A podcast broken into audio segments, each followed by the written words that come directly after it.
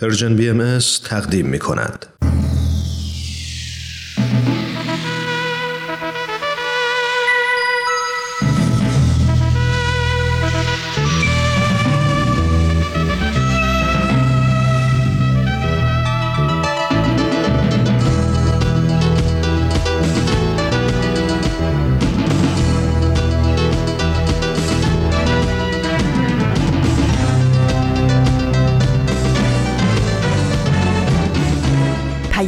دوست. برنامه ای برای تفاهم و پیوند دلها.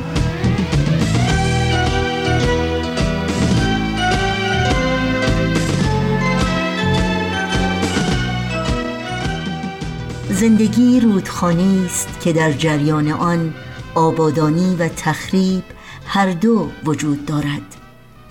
پس باید شناگری قابل بود. و موقعیت امواج و مسیر را به خوبی شناخت تا پیروزی همگام و همراه ما باشد.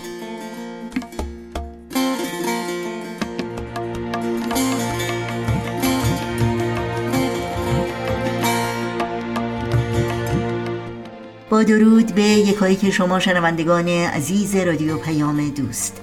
امیدواریم در هر شهر و دیار و گوشه و کنار این گیتی پهناور که شنونده برنامه های امروز ما هستید سلامت و ایمن و سربلند باشید و اوقات خوب و پر امیدی رو سپری کنید. پیام دوست این دوشنبه دوم بهمن ماه از زمستان 1402 خورشیدی برابر با 22 ماه ژانویه سال 2024 میلادی رو با متن تعمل برانگیزی از سهراب سپهری آغاز کردیم. برنامه های این روزها به یاد تو داستانهایی برای نوجوانان و اکسیر معرفت دیگر بخشهایی هستند که در طی ساعت پیش رو تقدیم شما می‌کنیم. برای مطرح کردن نظرها و پیشنهادها و پرسش هایی که در مورد برنامه ها دارید اطلاعات راه های تماس با ما رو هم می‌تونید الان یادداشت کنید. ایمیل آدرس ما هست info at persianbms.org شماره تلفن ما 001 703 671 828 88 و در واتساپ شماره ما هست 001 847 425 79 98 ضمنا فراموش نکنید که اطلاعات کامل راه تماس با ما و اطلاعات برنامه ها و همینطور پادکست ها در صفحه تارنمای ما persianbahaimedia.org در دسترس شماست. و برای دریافت خبرنامه Persian BMS شما می بایست که در قسمت ثبت نام در خبرنامه که در صفحه نخست همین وبسایت ملاحظه می کنید email address خودتون رو وارد کنید تا اول هر ماه در جریان تازه ترین فعالیت های این رسانه قرار بگیرید.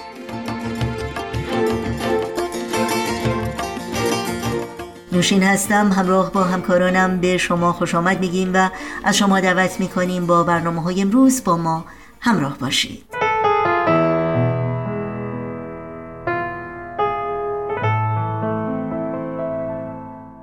و ما تا چند روز پیش جان وینترستین 78 ساله برای من، شما و بسیاری از مردم دنیا فردی کاملا ناشناس بود. اما برای مردم شهر فینیکس در ایالت آریزونا به خصوص در ناحیه پرادایس ولی او بیش از یک همسایه و دوست یک رئیس پلیس بازنشسته یک فعال اجتماعی و مددکار داوطلب و حتی یک شهروند نمونه بود.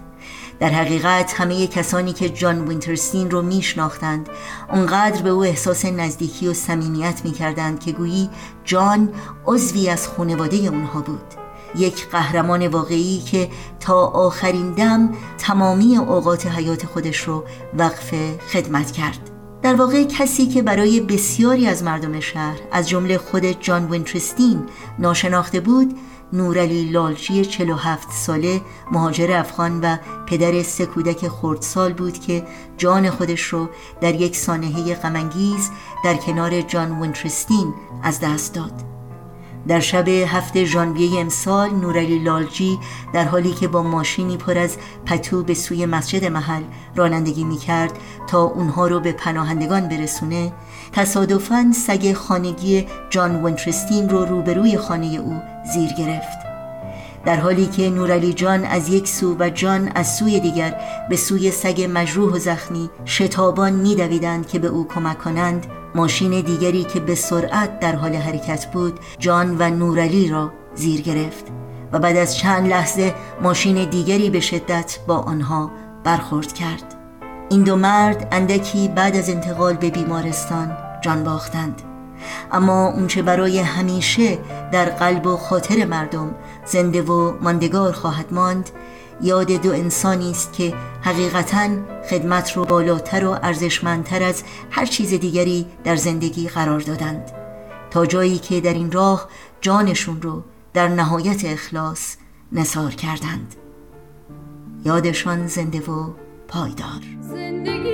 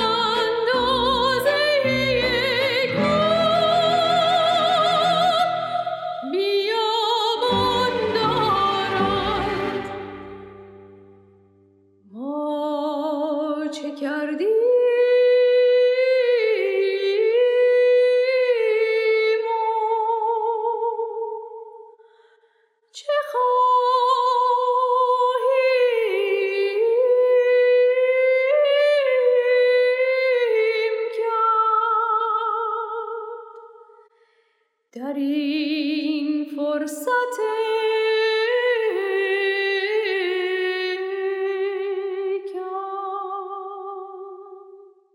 ادامه پیام دوست امروز با آخرین بخش مجموعه داستانهایی برای نوجوانان همراه خواهیم بود.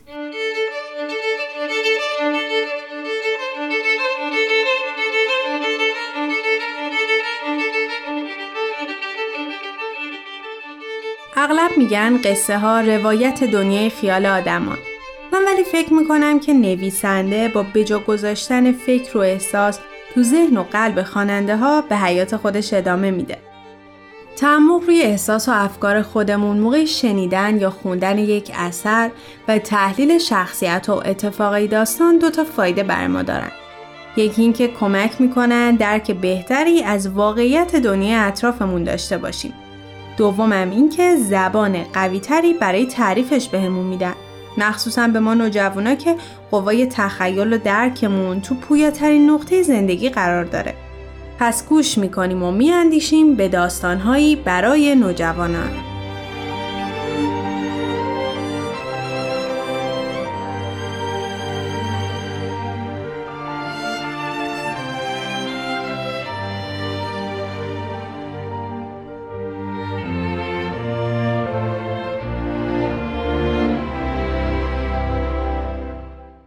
برداشت آزاد از کتاب عقل و احساس اثری از جین آستن قسمت هشتم.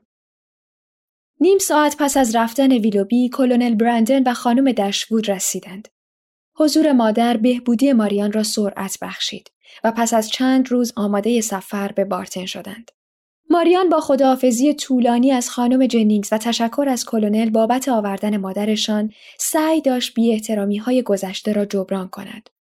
با کالسکه کلونل به راه افتادند. هنگامی که به کلبه رسیدند ماریان مصممانه نگاهی به اطراف خود انداخت تا چشمش را به سرعت به هر آنچه یادآور ویلوبی بود عادت دهد.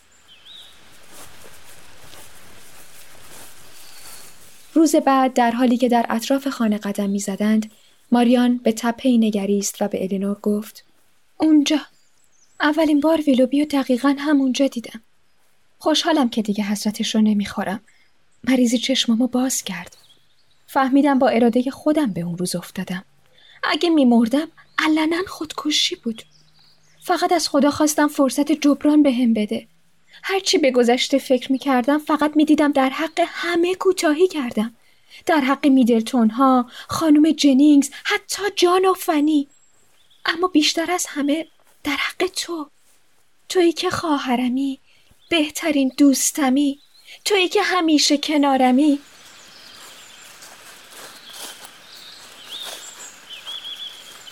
دیگه فقط به خاطر تو و مارگارت و مامان زندگی می‌کنم. قول میدم جبران کنم. برنامه ریزی کردم هر روز 6 ساعت مطالعه کنم. اینطوری در عرض یک سال فکر و شخصیتم خیلی رشد می‌کنه. از کتاب خونه های سرجان و کلونل برندن می‌تونم کتاب قرض بگیرم. و اما ویلوبی. می‌دونم باهاش خوشبخت نمی شدم. ولی اگر بگم فراموشش می‌کنم دروغ گفتم. تغییر شرایط نمی‌تونه خاطراتش رو پاک کنه. اما سعی می‌کنم با هدفمندی و منطق و دعا احساساتم رو مدیریت کنم. فقط اگر می‌دونستم اونقدر که فکر می‌کردم آدم ارزشی نیست و همیشه بازیم نمی‌داده النور موقعیت را مناسب دید تا ملاقاتش با ویلوبی را تعریف کند. ابتدا ماریان را آماده شنیدن داستان کرد. سپس نکات اصلی را توضیح داد. ماریان توان صحبت نداشت و فقط بی صدا می گریست. قلب النور ندای عواطف ماریان را شنید و تا زمانی که به خانه رسیدند تمامی جزئیات حالات و لحن ویلوبی را برایش ترسیم کرد. ماریان خواهرش را بوسید و پیش از آن که به اتاق برود گفت به مامان بگو خانم دشبود از آنکه بخشی از گناه ویلوبی توضیح داده شد احساس آرامش و برای او آرزوی سعادت کرد. در عین حال عذاب وجدان داشت.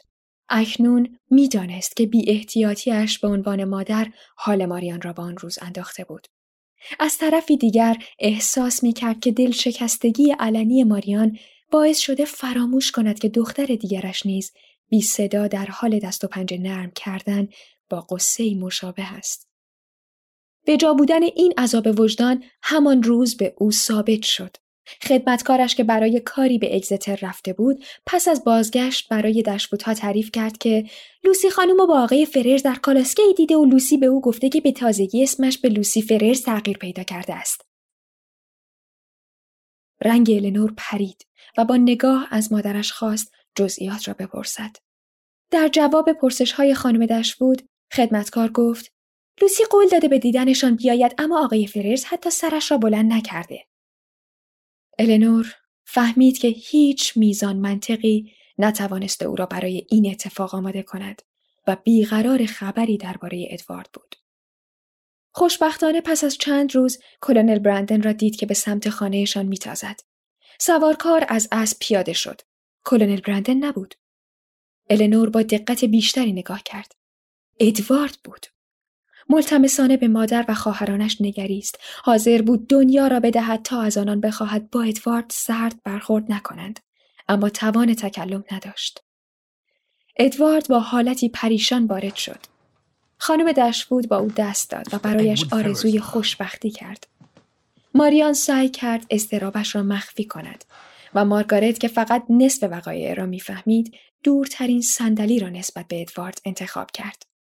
لازم بود کسی سکوت را بشکند که خانم دشفود گفت I hope you left Mrs. Ferrers very well. امیدوارم حال خانم فررز خوب باشه.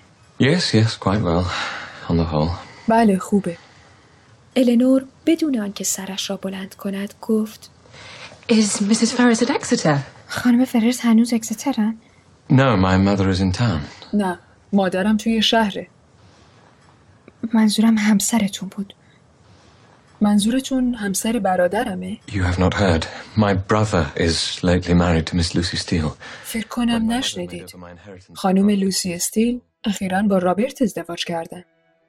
النور دیگر نمی توانست بنشیند. از اتاق بیرون دوید و به محض بسته شدن در گریست. گریه ای که فکر می کرد هیچگاه پایان نخواهد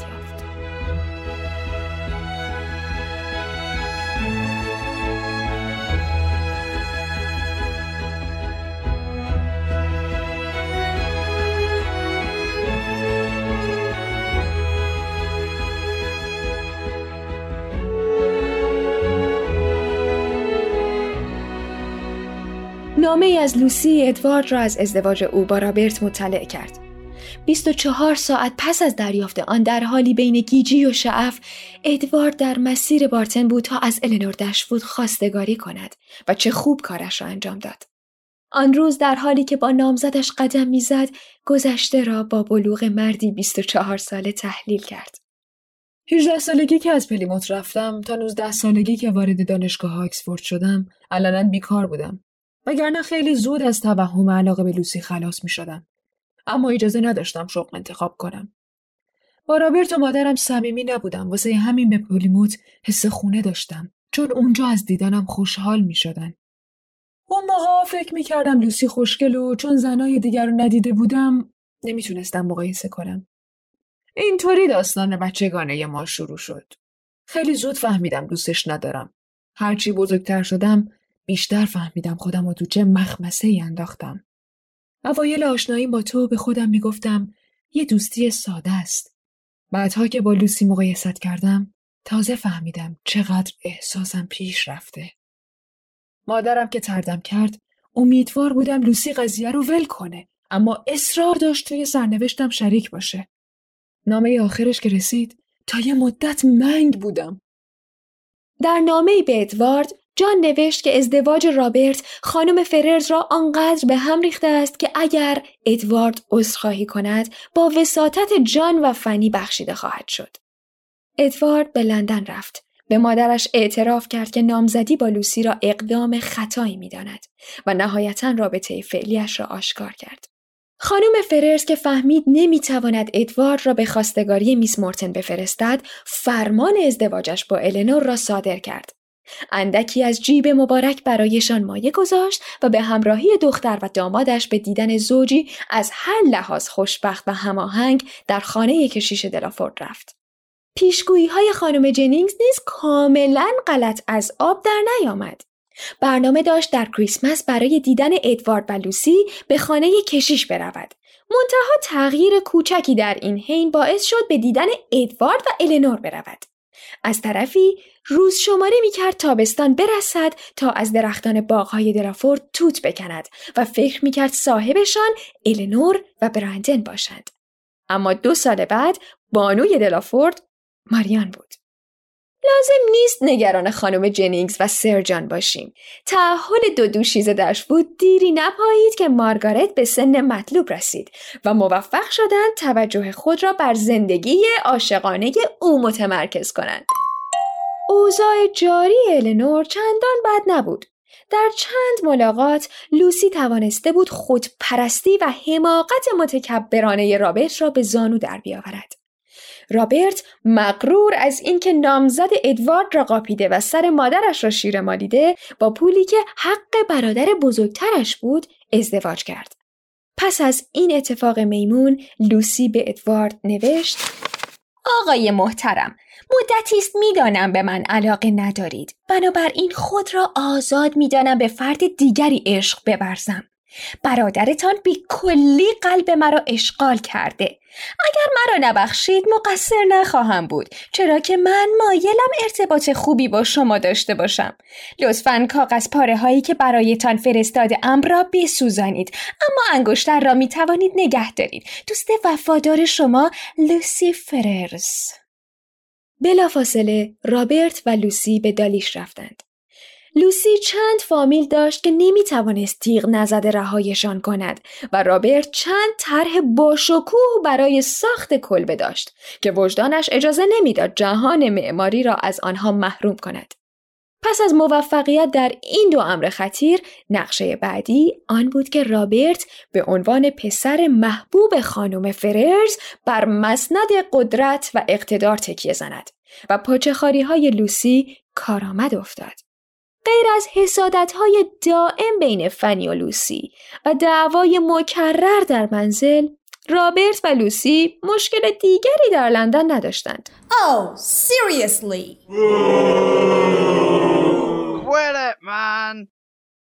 ماریان پس از گذشت دو سال به میل تمامی آشنایانش با کلونل که دوستی محترم بود ازدواج کرد و روح جدیدی به زندگی برندن بخشید.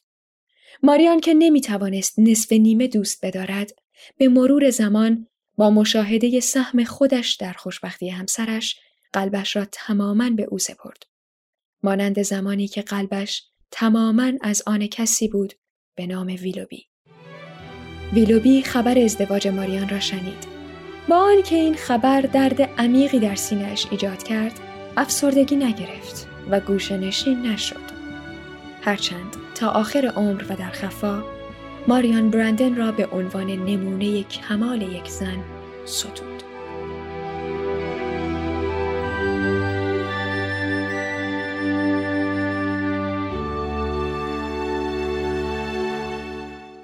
خب آخرین برنامه از مجموعه داستانهایی برای نوجوانان بود که از رادیو پیام دوست تقدیم شما شد. امیدوارم لذت بردید. از تهیه کنندگان و دست اندر کاران این مجموعه بی نهایت سپاس گذاریم و براشون آرزوی موفقیت های روز افزون داریم. ضمنا یادآوری کنم که برای شنیدن این برنامه و دیگر برنامه های ما در شبکه های اجتماعی فیسبوک، یوتیوب، SoundCloud، اینستاگرام و تلگرام ما رو زیر اسم Persian BMS پیدا کنید و مشترک رسانه ما باشید. آدرس تماس با ما در کانال تلگرام هست at persianbms underscore contact. قطره های بارون دونه دونه می چکن تو آبرای خسته میگن زیر لب میریم زمستون. دوباره قمری داره می‌سازه لونشو تو ایوون. بعد این همه غم جوون زده قنچه های گلدون. بیا سر بذاریم رو شونه هم. بیا پا بذاریم بخون تا دلامون یه حالی بشه. شاید با یه گل هم بهاری بشه. بیا سر بذاریم رو شونه هم. بیا پا بذاریم رو خونه غم. بخون تا دلامون یه حالی بشه. شاید با یه گل هم بهاری بشه. شنوندگان عزیز این شما و این هم برنامه اکسیر معرفت که همکارمون سهیل کمالی تقدیم می‌کنه. با هم بشنویم. اکسیر معرفت.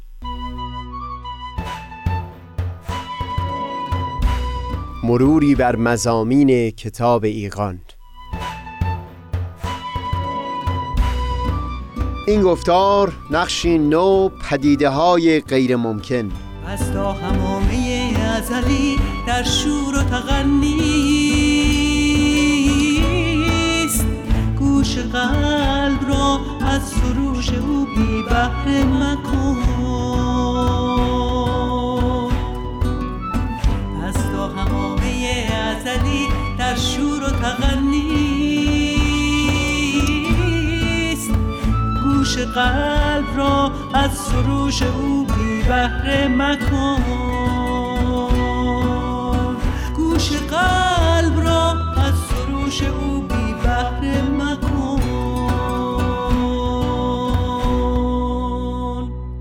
دوستان سهیل کمالی هستم. در گفتار قبل در خصوص مسئله شر بیان مطلب کردیم به عنوان قوی ترین و در واقع تنها دلیل اثباتی که از سوی خدا ناباوران در انکار وجود پروردگار ارائه شده.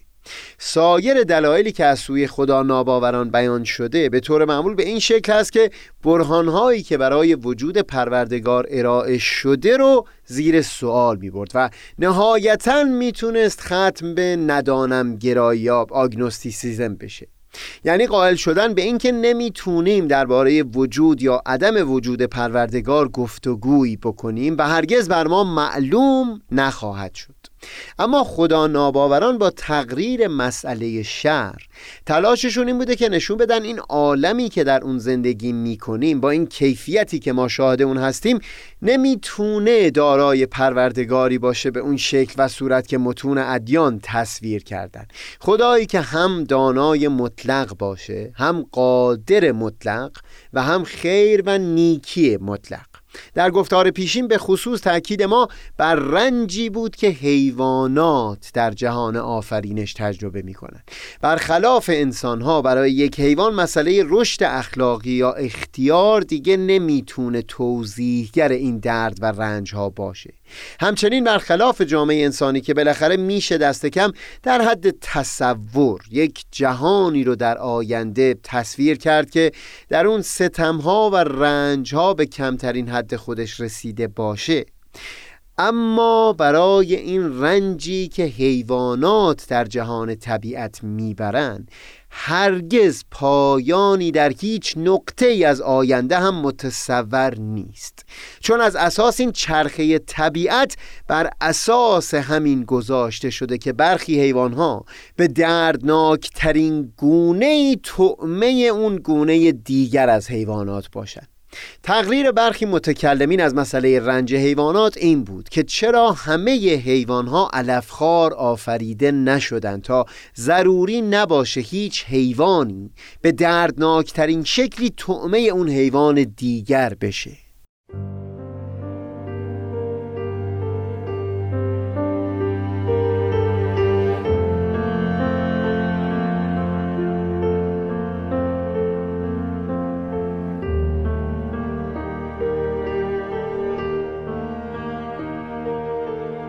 در این چند گفتار گذشته صحبت ما پیرامون چهارمین نقش از نقشهای چهارگانه دین بود. تلاش متون ادیان در پدید آوردن معنا برای زندگانی تمامی طیفای جامعه انسانی. در گفتار قبل به مناسبتی فرصت رو غنیمت شمردیم تا در خصوص همین پدید آوردن معنا درباره زندگی سایر موجودات و از جمله حیوانات هم سخنی بگیم. درباره مسئله شر به طور کلی در این سلسله گفتارها صحبتی نخواهیم داشت. اما درباره رنج حیوانات در بخش پایانی گفتار قبلی مقدمه ای رو بیان کردیم که چون در تاریخ تفکر دینی بسیار مورد مناقشه بوده ملزم هستم این گفتار رو اختصاص بدم به وارسی تفصیلی اون و بعد در گفتار آتی بر اساس همین مقدمه رنج حیوانات و کلا معنا بخشیدن به وجود حیوانات رو هم گفتگو بکنیم. صفتهای سگانه اصلی که در خصوص خداوند در متون ادیان بیان شده بود دانایی مطلق قدرت مطلق و هم نیکی و خیر مطلق بود. ما فقط در خصوص صفت قدرت این رو بیان کردیم که قدرت پروردگار محدود هست به حدود منطقی. و توضیح دادیم که اونجا که امری بسیار بسیار دشوار باشه. اما باز منطقا تصور اون محال نباشه. این در حدود قدرت پروردگار هست پدید آوردنش. مثلا کوهی از الماس منطقا تصورش محال نیست. اما دایره ای که دارای زاویه باشه این منطقا تصورش محاله. و لذا حتی پروردگار هستی هم قدرت بر پدید آوردن اون نخواهد داشت. از برخی متقدمین میشنیدم که در اوایل دهه پنجاه و شست طرح همچو ایرادهایی بر قدرت پروردگار از سوی خدا ناباوران در ایران بسیار رایج شده بود. جملات آمیانه مثل اینکه آیا خداوند قادر هست سنگی خلق بکنه که خودش نتونه بلندش کنه؟ یا آیا خداوند می‌تونه خدای دیگری به عنوان شریک برای خودش خلق بکنه؟ این پرسش ها سوال می‌شد تا چه پاسخ بله داده بشه و چه پاسخ خیر فرد خدا باور رو درگیر تناقضی برای سایر باورهای خودش بکنه. تلاشم اینجا این بود که نشون بدم همچو ایرادهایی همه ناشی می شده از قفلت از همون مقدمه که قدرت پروردگار محدود هست به حدود منطقی. چیزی که منطقا تصورش محال باشه. حتی پروردگار هم قدرت بر خلق اون نخواهد داشت. بگذارید یک دو نمونه برای این اصل رو در متون آین بهایی سراغ بگیریم.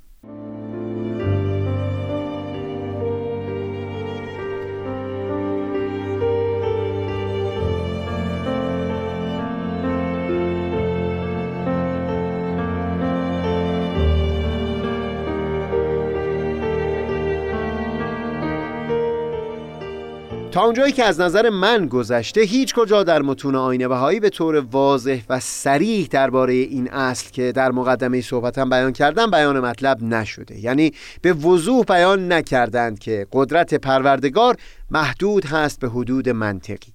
منتها از یک سو مقدمه اون اصل رو بیان کردن و هم از سوی نمونه هایی رو بیان کردن که به سراحت این اصل از اون نتیجه گرفته میشه. فرزند شارع آین بهایی و مبین آثار ایشون حضرت عبدالبها. در یکی از بیاناتشون تفکیک قائل میشن بین چیزهایی که مستحیل هستن یعنی منطقا غیر ممکن و محال هست پدید اومدن و تصورشون.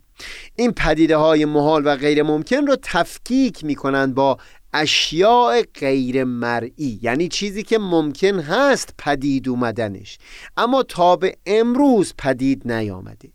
بگذارید مثالهای خود حضرت عبدالبها رو بشنویم.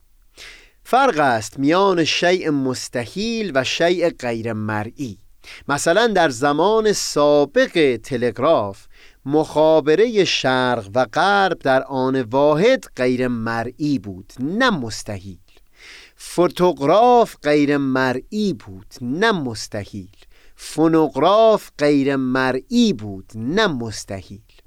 مثال تلگراف و صنعت عکاسی و فیلمبرداری و هم فونوگراف یعنی ضبط صوت رو می‌زنن که هزاران سال در میان جامعه انسانی پدید نیامده بود اما همچنان ظهور و پدید اومدنش منطقا محال نبود.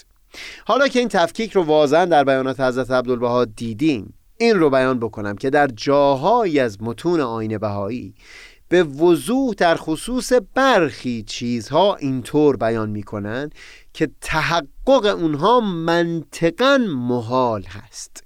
بگذارید ابتدا نمونه هایی رو بیان بکنم که در سایر متون آین بهایی وارد شده و بعد مثالی هم از کتاب ایقان ذکر بکنم.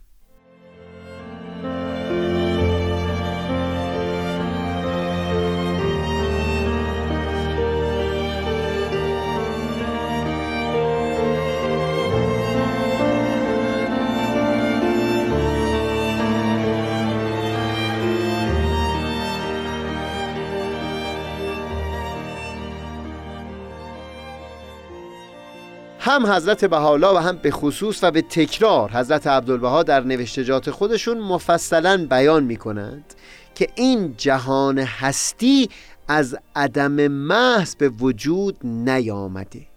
بیان می‌کنند که بایستی در یک شیعی استعدادی و قابلیت و پتانسیلی باشه تا به فعلیت در بیاد و عدم محض استعداد و قابلیتی درش نیست برای تبدیل به وجود. اگر گفته شود که فلان شی از عدم وجود یافت مقصود عدم محض نیست. یعنی حال قدیم به نسبه به حال حاضر عدم بود. چه که عدم محض وجود نیابد زیرا استعداد وجود ندارد. وجود عدم محض نگردد و عدم محض وجود نیابد. و واضحا می‌فهمند که همچو چیزی محال از ممکن هست یعنی پدید آمدن این جهان هستی از عدم محض. خود همین که بیان فرمودن که این محال از ممکن هست سراحتا خبر از این میده که چون منطقا محال از ممکن هست حتی پروردگار هم قدرت بر پدید آوردن این نمی داشت این جالب توجهه که در اینجا بحث پیرامون آفرینش جهان بوده و لذا سخن مستقیما مربوط هست به پروردگار و قدرت پروردگار. باز در جای دیگه در خصوص مسئله تناسخ بیان مطلب می‌کنن توضیحشون این است که آفرینش عبارت از تجلی پروردگار هست. از اونجا که وجود پروردگار بی نهایت هست.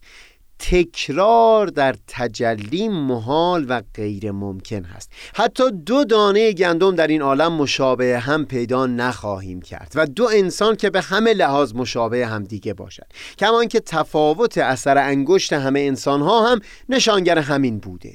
نتیجه یک تحقیق علمی این رو نشون داد که هیچ موردی میان اثر انگشت دو انسان حتی در میان دو قلوها هرگز پیدا نشده که کاملا مشابه هم باشه.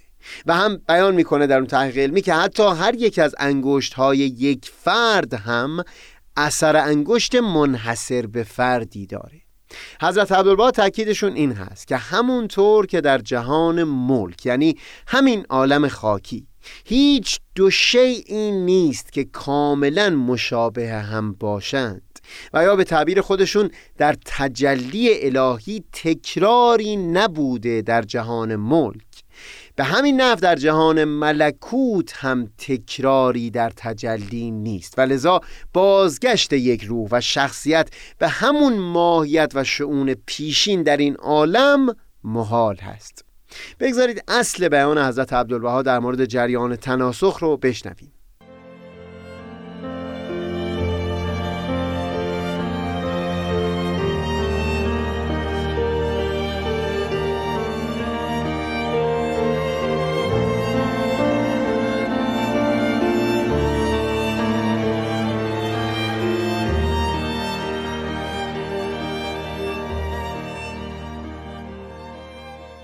ملک آینه ملکوت و عالم جسمانی مطابق عالم روحانی. پس در عالم محسوس ملاحظه نما که تجلی تکرر نیابد چه که هیچ کائنی از کائنات به دیگری من جمیع الوجوه مشابه و مماثل نه. آیت توحید در جمیع اشیا موجود و پدید.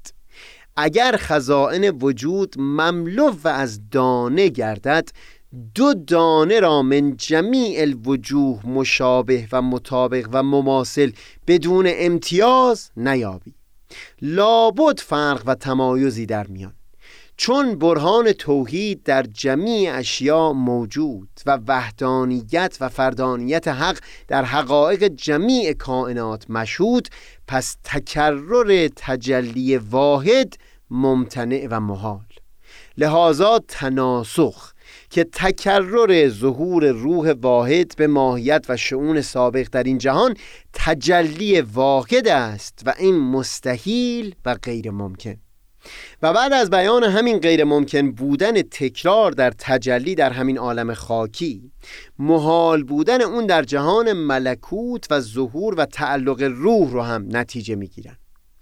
و چون از برای هر کائنی از کائنات ناسوتیه تکرر به تجلی واحد محال و ممتنع پس از برای کائنات ملکوتیه نیست تکرر در مقامی از مقامات چه در قوس نزول و چه در قوس صعود ممتنع و مستحیل زیرا ناسوت مطابق ملکوت است. باز در اینجا جالب هست که سخن از برخی رخدادها میگند که منطقا محال خواهد بود رخدادشون و در جریان آفرینش نمی‌تونسته پدید بیاد. هر قدر هم قدرتی که پس پشت جریان آفرینش هست بزرگ بوده باشه.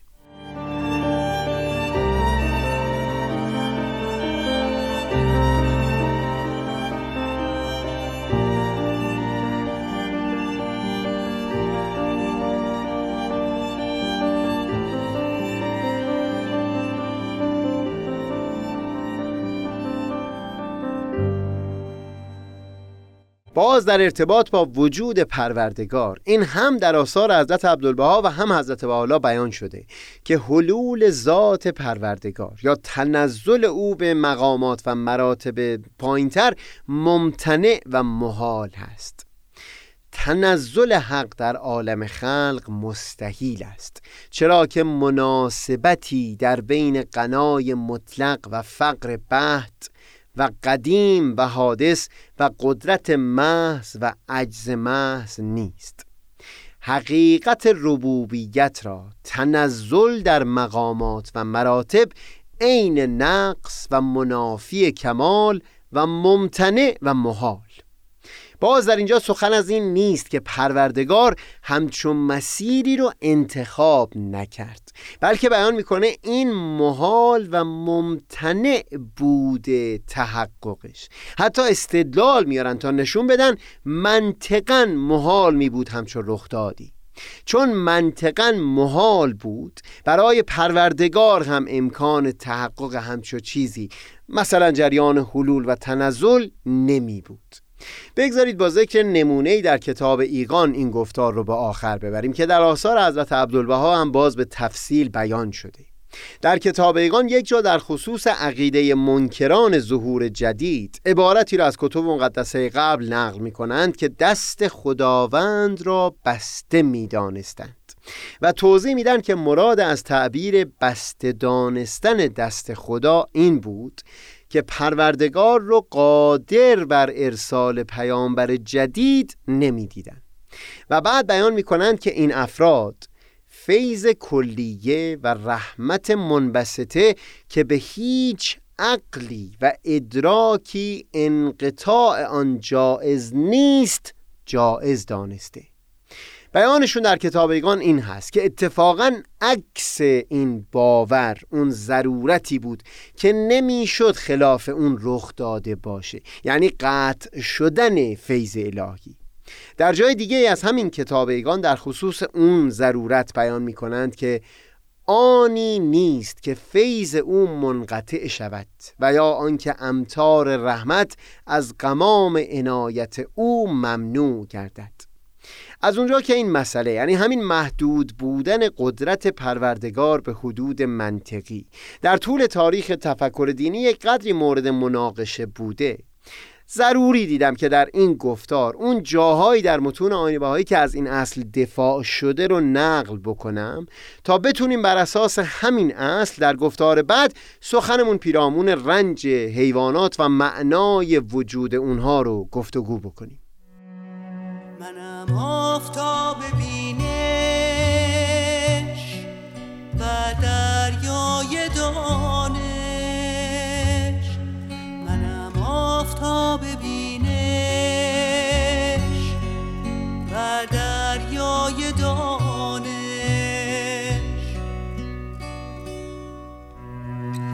پشمردگان را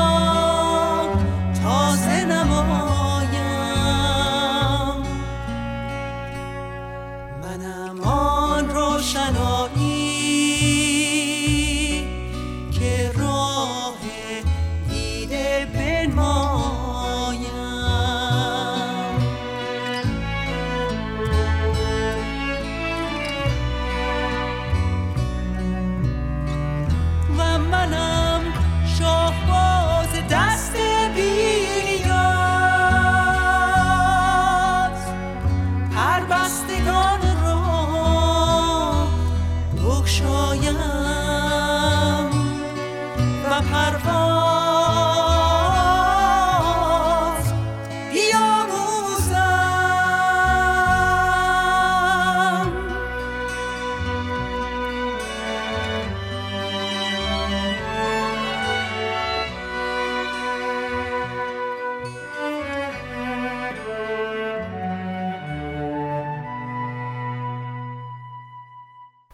عزیز رادیو پیام دوست برنامه های این دوشنبه ما هم در اینجا به پایان می‌رسه.